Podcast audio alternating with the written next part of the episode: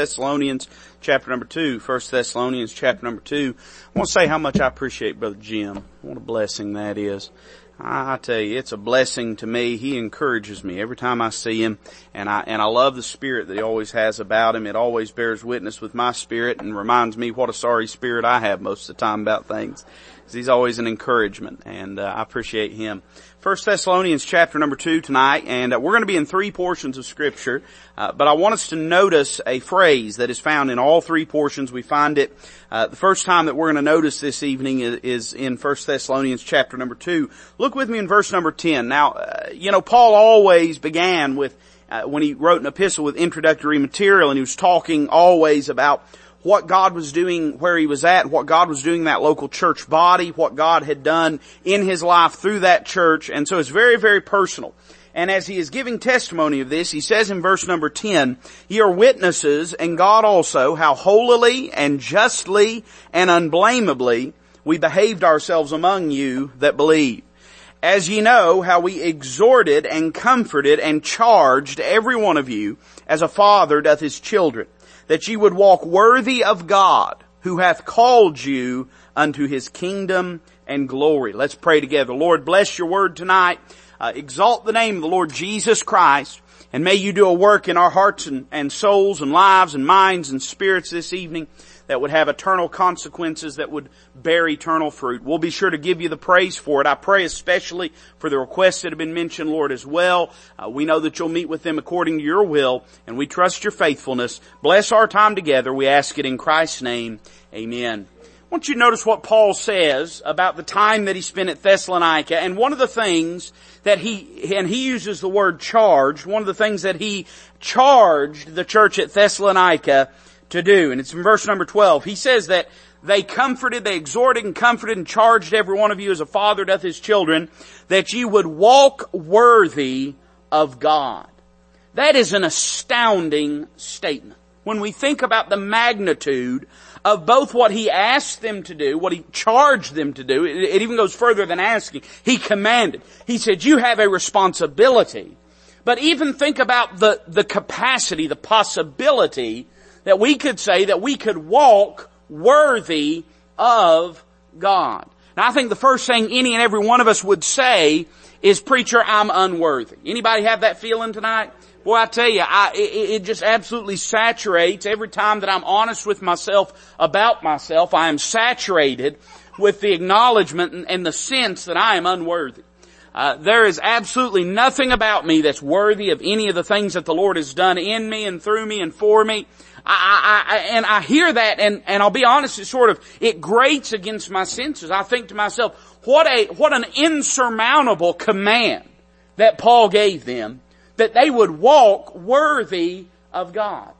And yet we find in the Pauline epistles on three different occasions, this same phrase, walk worthy, is used. It's used here in 1 Thessalonians. It's used again in the book of Colossians chapter 1 where it says we're to walk worthy of the Lord. And it's used in Ephesians chapter number 4 where it says we're to walk worthy of the vocation wherewith we are called. So in three places, I think we could say this, that if something's found in scripture one time, that's enough to give it eternal uh, precedent. It doesn't have to be mentioned three times. But when something is mentioned three times, I do believe that's God's way of sort of certifying it and saying, hey, pay attention to this truth and to this principle. And so I'd go ahead and I, I would freely confess to you that if Brother Toby was writing to the church at Thessalonica, my pen might tremble at that phrase, walk worthy. But Brother Paul, when the Holy Ghost had a hold of his pen, he pinned down boldly that you and I can and should walk worthy of God. Now, I think before we get into the message, let me just give you a short phrase for an introduction, just a simple statement that I think will clarify something about what we're being asked to do. None of us are worthy of our walk. None of us are worthy to walk. Let me say that again. None, none of us are worthy of our walk. You say, what do you mean, preacher?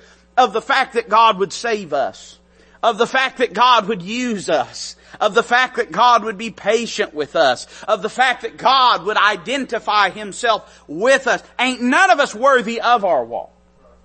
And let me say, I'll go a step further, uh, none of us are worthy to walk. There's not a single one of us that God saved us because He said, hey, they've earned a spot in heaven. Uh, God's not picking out a baseball team, but even if He was, He probably wouldn't pick, pick me or you. I was sitting around with a group of preachers last night uh, down at the Cracker Barrel. I don't know if you know this, but if you're looking for a missing preacher, the Cracker Barrel is a good place to find him. And uh, I was sitting around with a bunch of preachers, and, and we were talking about Calvinism. And of course, Calvinism has infected, it's completely corrupted the Southern Baptist Convention. I mean, just about head to toe. Albert Mohler, who was the, the president of the SBC a couple years ago, they booted him out and got this other guy, Greear, uh, from over in, in uh, South Carolina or North Carolina, wherever it is, one of the Carolinas. Uh, this guy just said, by the way, a couple months ago that Christians need to be advocates for trans rights. You want to know why I'm an independent Baptist? I got a lot of reasons I'm an independent Baptist. I'm an independent Baptist because it's scriptural.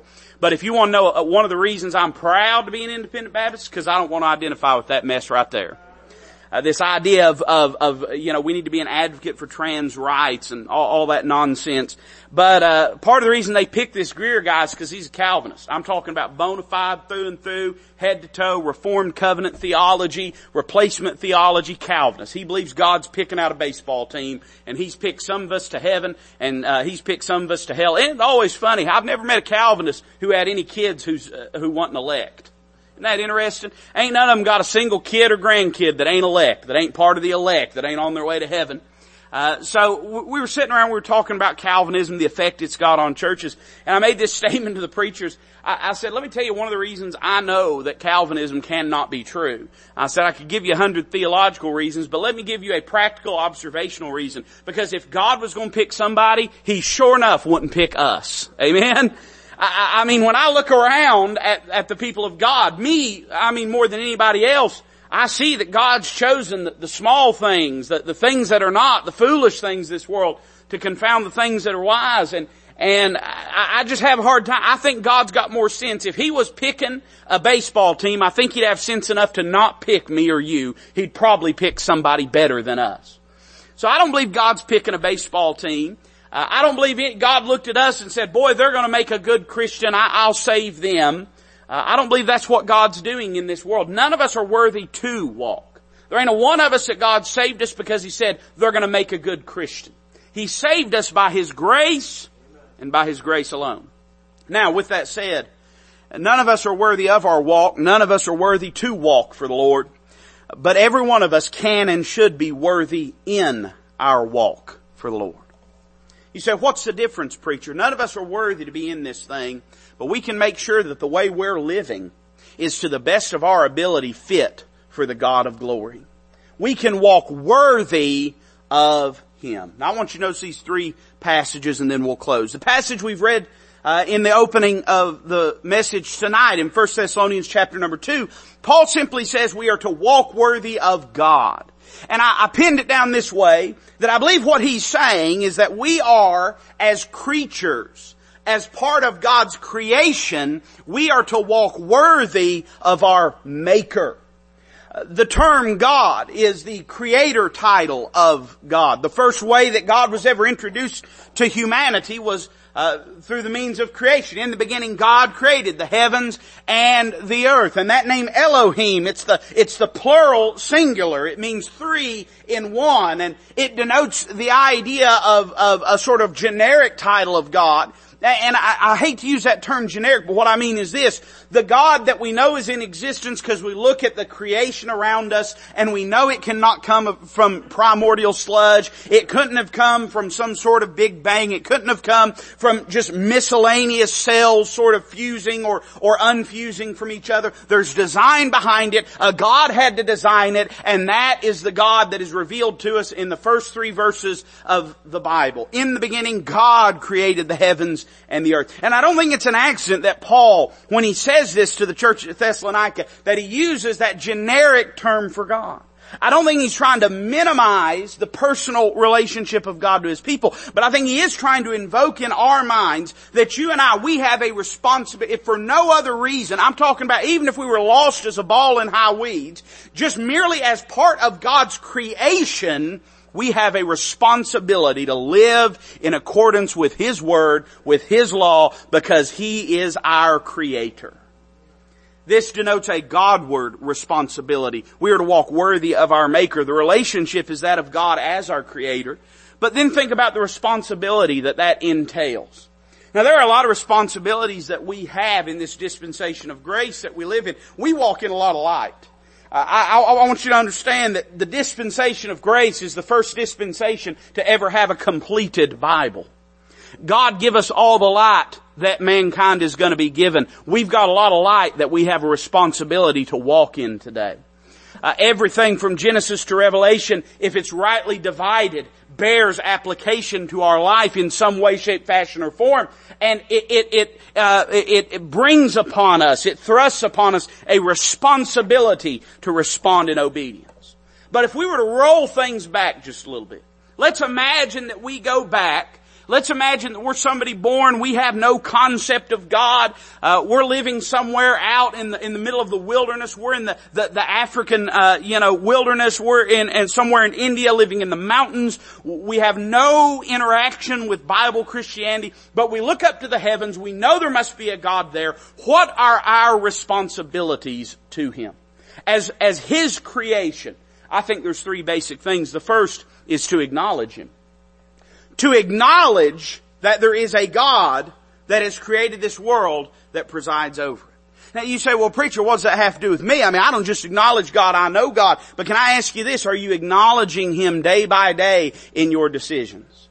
Uh, Solomon pinned it down this way, in all thy ways acknowledge Him, and He shall direct thy paths.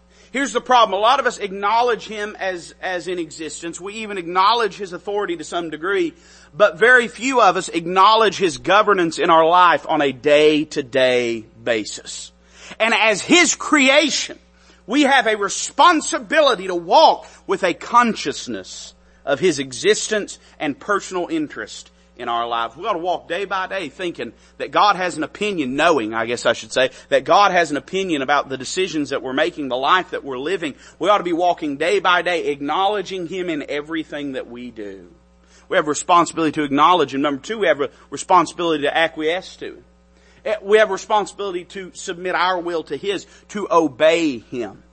Uh, I don't want to get into a bunch of sort of existential discussions and philosophical, but there's a thing called natural law, and and it, it, it's it's really a, a, a, political ideal or it's a philosophical ideal that that wove its way into a lot of, of Western politics and a lot of things that that relate to you know that Jefferson wrote about natural law in the founding documents. But the idea was basically this: that even looking at nature we can recognize that God has in, endowed and imbued His creation with certain rights. This is where the founders got the idea of, of inalienable rights given from our Creator. The uh, government is not meant to be there to grant us rights. Government does not have the ability to remove rights from us. It can oppress the rights we have, but it cannot take the rights that we have from us. They're not given from government, they're given from God. And government's basic role is there to protect those rights and to stay out of the way of the people in as much as they seek to live and exercise those rights. But the idea that Jefferson and some of the other founders had is that these, these rights were part of a natural law written upon God's creation. The idea being that, that God had given us free will and sentience and, and a desire and a longing for freedom and for liberty and for the ability to, well, I just say it this way, for the ability to be left alone. you say, preacher, what kind of government do you want? The kind that leaves me alone. Amen. That's the kind I want. I want the kind that I never have to interact with, that just leaves me alone, uh, that is going to do nothing but just protect what rights God has already given me. But aside from that, is going to stay out of my way as much as is possible. So this natural law is written upon all of creation, and there's no question. Uh, you know, Paul said this in the book of Romans that even Gentiles who do not have the law, their conscience is a law unto themselves. And so even those that have no interaction with the light of God's revelation have within them a, an understanding of what is right and what is wrong. Go across every civilization that has ever existed and you'll find that there are certain things that have always been frowned upon, that have always been looked at as immoral, as lesser, as undesirable. Uh, anywhere that you go, stealing and murder and, and lying and things like this that, of course, God enshrined in the, in the Ten Commandments, but these things were wrong before God ever sent Moses down off the mountain with tablets in his hands. These things are, uh, they're woven into the fabric of God's holiness, of His character, of His person, of who He is. And I, I don't believe that mankind has any sort of, uh, like the Amish claim, an inner light that he just merely has to embrace and worship and that that'll lead him to God. But I do believe this, that just as the law could not justify a man, but it could condemn a man, conscience too cannot save a man, but it can condemn a man. It can bear witness to the fact that we in our fallen sinful condition cannot live up to God's standard of righteousness. And inasmuch as this law resides within our soul, in our, in our mind, we have responsibility to acquiesce to it, to obey it as God's creation. Now you'd say, preacher, what does that have to do with me? Let me ask you this. Are you walking in obedience to the Lord? Or are you living in disobedience? Now we're going to get into some deeper things here in a minute, but are you walking in obedience? Are you acquiescing to Him? Then I wrote down a third thing, to adore Him. To adore Him.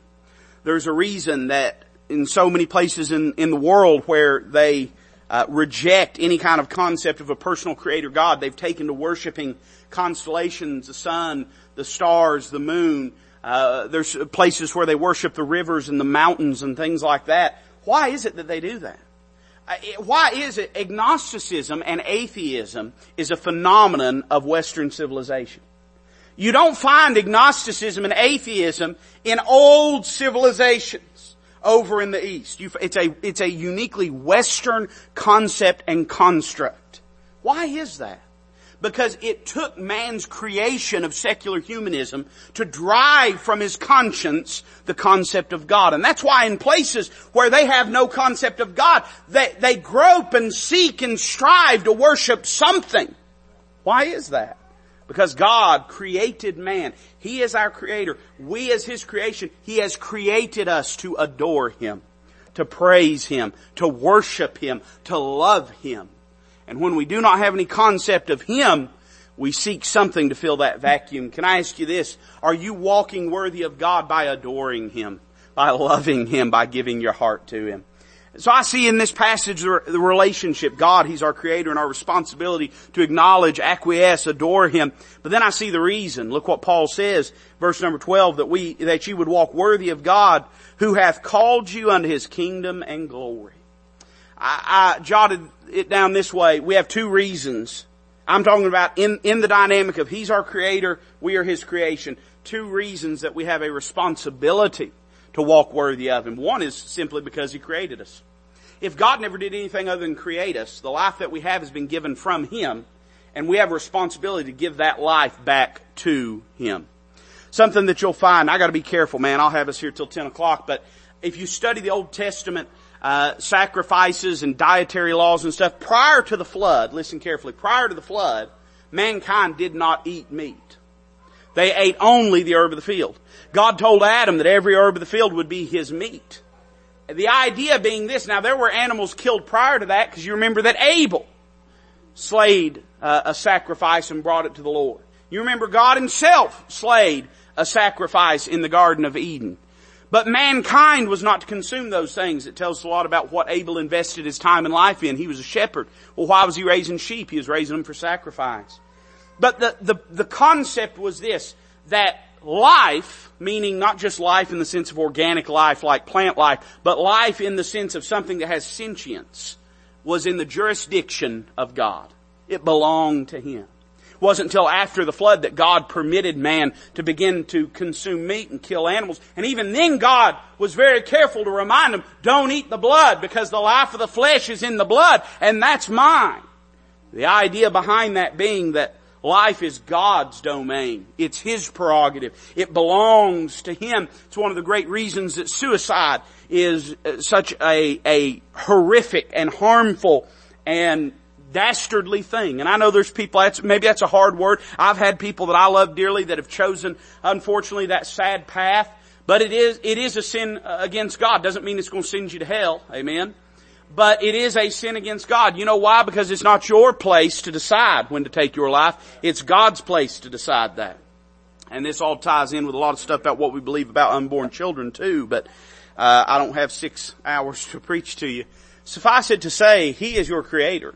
So your life, it belongs to Him. and to Him alone. He created you. So if for no other reason than simply because the life that you've got He gave you, it's His life, it belongs to Him, and as His creation, you ought to give it back to Him. But let me give you a second reason, because He called us. He called us to what? To His kingdom. Now, remember, we're not talking about the kingdom of heaven here, because it's not talking about Christ here specifically. He says you walk worthy of God. So whose kingdom? It's God's kingdom. And the kingdom of God does not refer to the kingdom of heaven. Those are two separate things. The kingdom of heaven is a, a literal, visible kingdom. In fact, the parables in Matthew 13 make it plain that the kingdom of heaven, when it resides on earth, there's going to be uh, tares that are sown in amongst the wheat. It, it, it's not a, a spiritual condition, it's a literal kingdom. But the kingdom of God is a spiritual entity. Christ said this to his disciples that the kingdom of God cometh not with signs. The kingdom of God is within you. The kingdom of God is any and everything over which God bears effectual governance. And it refers distinctly to believers that have given him their life. I tell you why we owe God our everything, why we ought to walk worthy of Him as our Creator, because our Creator loved us enough that He didn't just create us, push us off out into space and turn His back on us and walk away from us. He came to redeem His creation when His creation fell, when His creation sinned, when His creation made the wrong decision, when His creation corrupted Himself. He became a part of His creation that He might die in the place of His fallen creature, that He might redeem His creation unto Himself because He he called us to salvation. Number two, he called us to glorification. Reconcile us unto His kingdom and to glory. God had a plan for His creation. And uh, none of this surprised God. None of it, none of it wrecked His plans. But of course, God's intent and desire was always that mankind live in glorious uh, fellowship with Him. And we lost something. Mankind lost something in Adam when Adam ate of the fruit and he sinned. Man's state and status was was degraded and his spirit and soul was depraved and his nature was corrupted. But in Jesus Christ, that which we've lost in Adam, we get back in Jesus Christ and more than that. Death came by Adam, but life and light come by Jesus Christ through His resurrection. Well, I'll tell you why you ought to walk worthy of Him, because as our Creator, He saved us, but not only that, He seeks to glorify us. And He seeks to leave us in a condition when time begins to cease, when, when the final sand drops out of the hourglass, when the second hand quits to move, and when we enter into that state of timeless bliss, us believers will be in a state of glorified condition. We ought to walk worthy of them. Turn over to Colossians chapter number one. I gotta hurry. Colossians chapter number one. I don't know why us preachers say that. We don't really plan on it, but maybe we think it makes you feel better. I don't know. Maybe it makes us feel better. Colossians chapter number one. Look with me at verse number nine.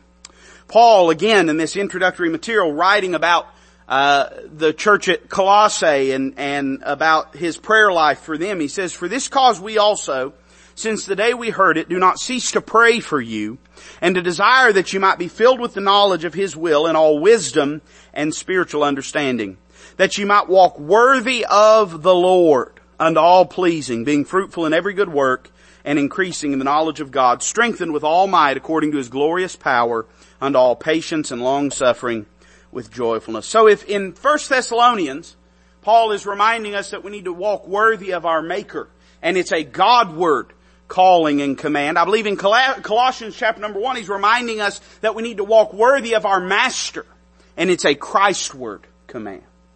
In other words, not just God in the generic sense of our Creator, but more specifically, His Son, the Lord Jesus Christ, we have a responsibility to live and walk in a way that's worthy of Him. The dynamic is that of a master and a servant in this passage. And I wrote down five things that I believe define how we are to live for Jesus Christ. First, he says that you might walk worthy of the Lord unto all pleasing. Think with me for a moment about the servant's priority. He's saying your priority as you walk worthy of the Lord in your life ought to be to be living in a way that's unto Him pleasing. A servant has one priority in life, and that is to please his master. He may not make anyone else happy. And at the end of the day, his calling is not to quarrel with other servants. His calling is not to offend guests of his master. But at the end of the day, if he's done one thing and one thing alone, please his master, then he's done admirably his job.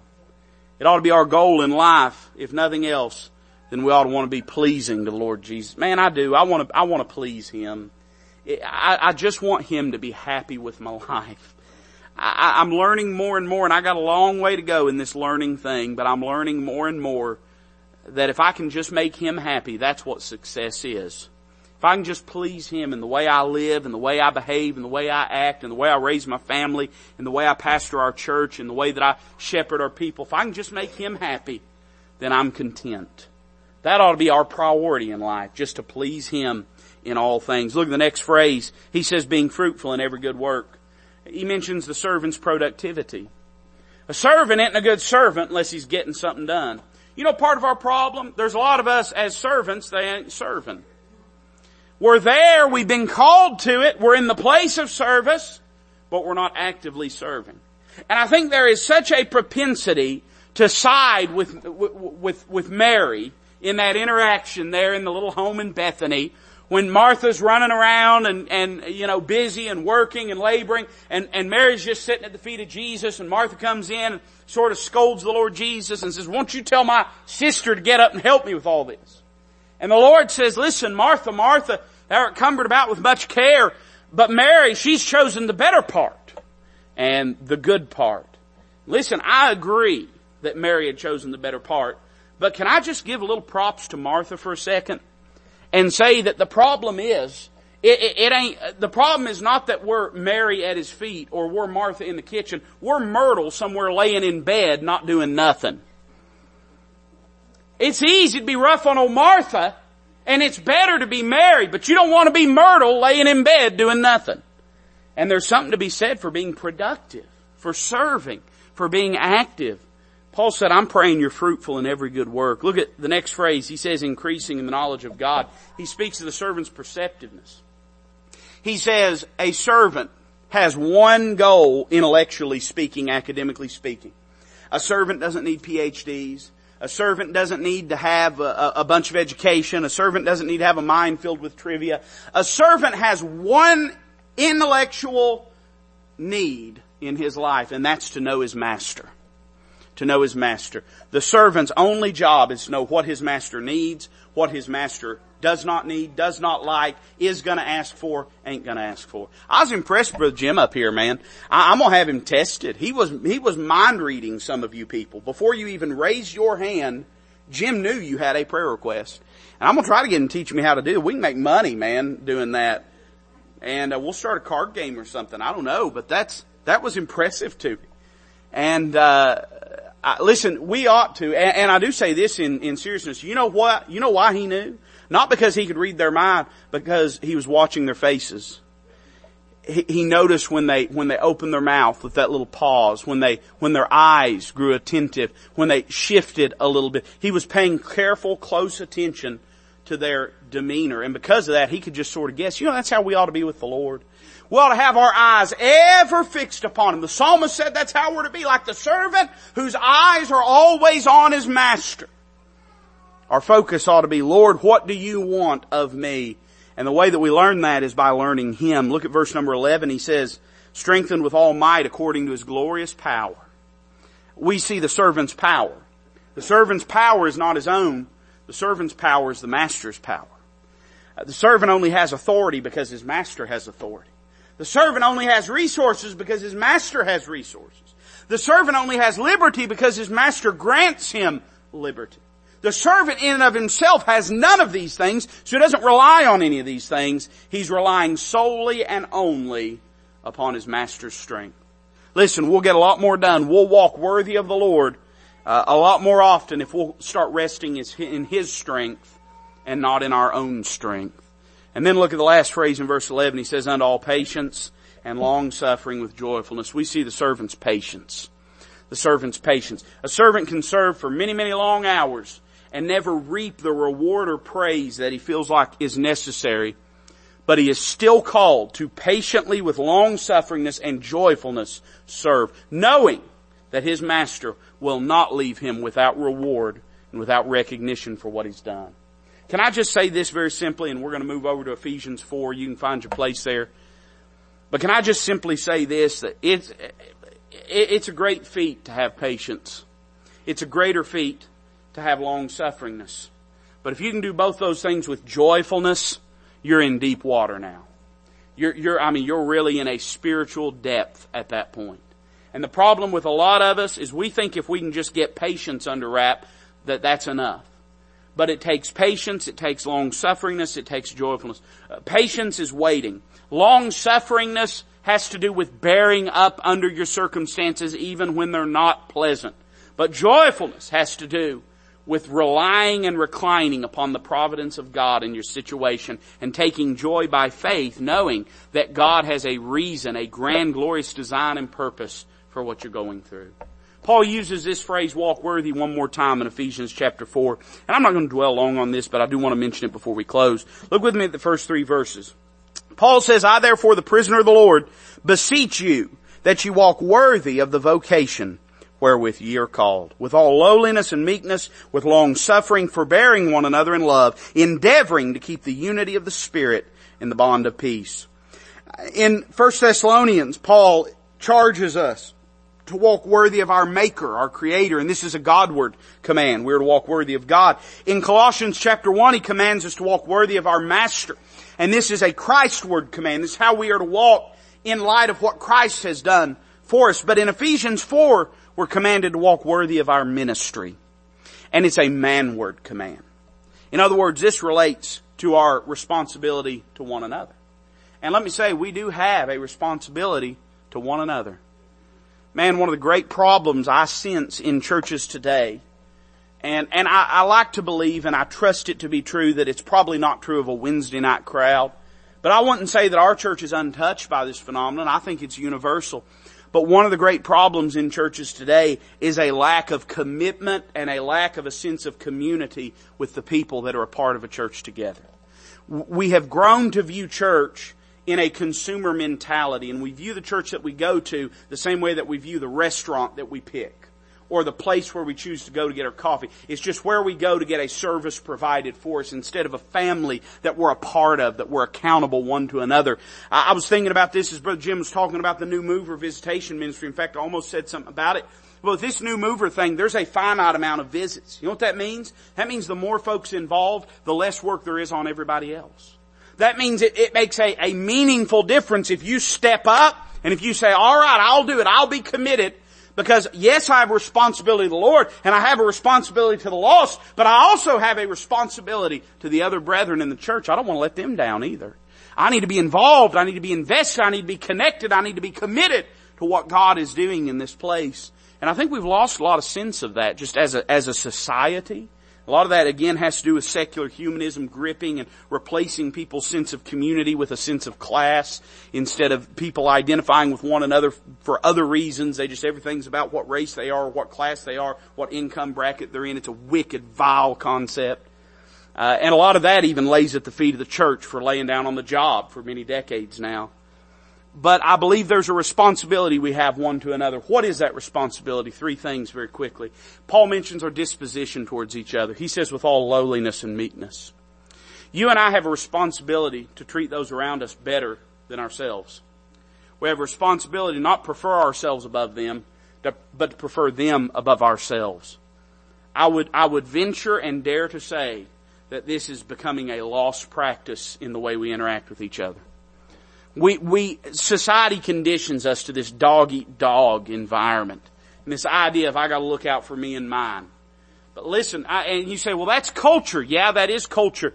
But I'm not talking about what's cultural, I'm talking about what's spiritual. What's spiritual is in lowliness and meekness, as Paul says elsewhere in the book of Ephesians, to prefer one another in love.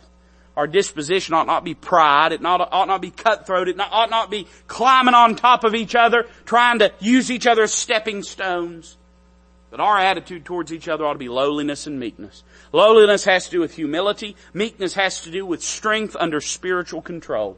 Not always looking to prove yourself to everybody, but always looking to prefer one another above yourselves. Then he mentions our dedication to each other, forbearing one another in love. Let me give you a good definition. I don't know if you know this, but the Greek definition of forbearing is putting up with. Maybe that's the Toby Weber definition. Forbearing. Putting up with one another. That's what it means. It means to hold something up, to undergird it, to support it so it doesn't fall. And that's what Paul says. That ought to be what we're striving to do for each other. Holding each other up, pulling each other up, encouraging one another. We ought to be so dedicated to each other that we're willing to stand there and be the foundation for another person's crumbling life. If that's what's necessary. And then finally notice, and I'm done, our desire for each other. He says endeavoring to keep the unity of the Spirit in the bond of peace. You know what I find interesting here? He doesn't say endeavoring to create the unity of the Spirit. He doesn't say endeavoring to cultivate the unity of the Spirit. He says endeavoring to keep the unity of the Spirit. That tells me this. Every one of us born again have the Spirit of God dwelling within us. And the Spirit of God never disagrees with the Spirit of God. He ain't like me. People say all the time, well, do you, do you agree with everything so and so says? And I always tell folks I don't agree with everything I say.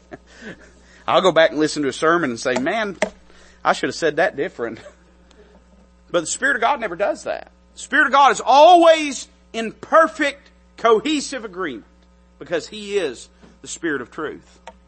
And as such, all we have to do, listen, He gives us a baseline of, of, of commonality, a baseline of fellowship. Eh, he bears witness with my spirit, with your spirit, and all we have to do is let Him lead the way. And if we'll let Him lead the way, we'll find that that, that unity, that bond of peace is present there. We don't have to cultivate it, friend. We just have to keep it. How do we do that, preacher? By getting ourselves out of the way.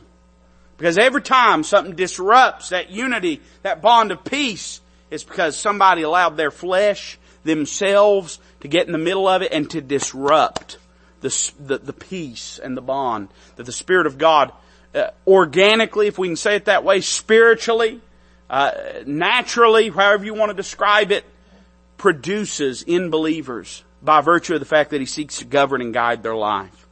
You see, if you'll follow the Spirit of God, and if I'll follow the Spirit of God, we'll find that we'll be going in the same direction. We have a responsibility to God as our creator, to Christ, to God as our maker, let me say it that way, to Christ as our master, and to one another in our ministry to walk worthy of each other. You better think about how you walk. I, I need to think about that. We better think about how we walk because how we walk is going to dictate how we interact with each other. And one day it's going to dictate how we stand before the Lord, whether we stand before Him as a good and faithful servant or as a disobedient one, whether we reap rewards or whether we miss out on some things that God had for us because we lived in disobedience.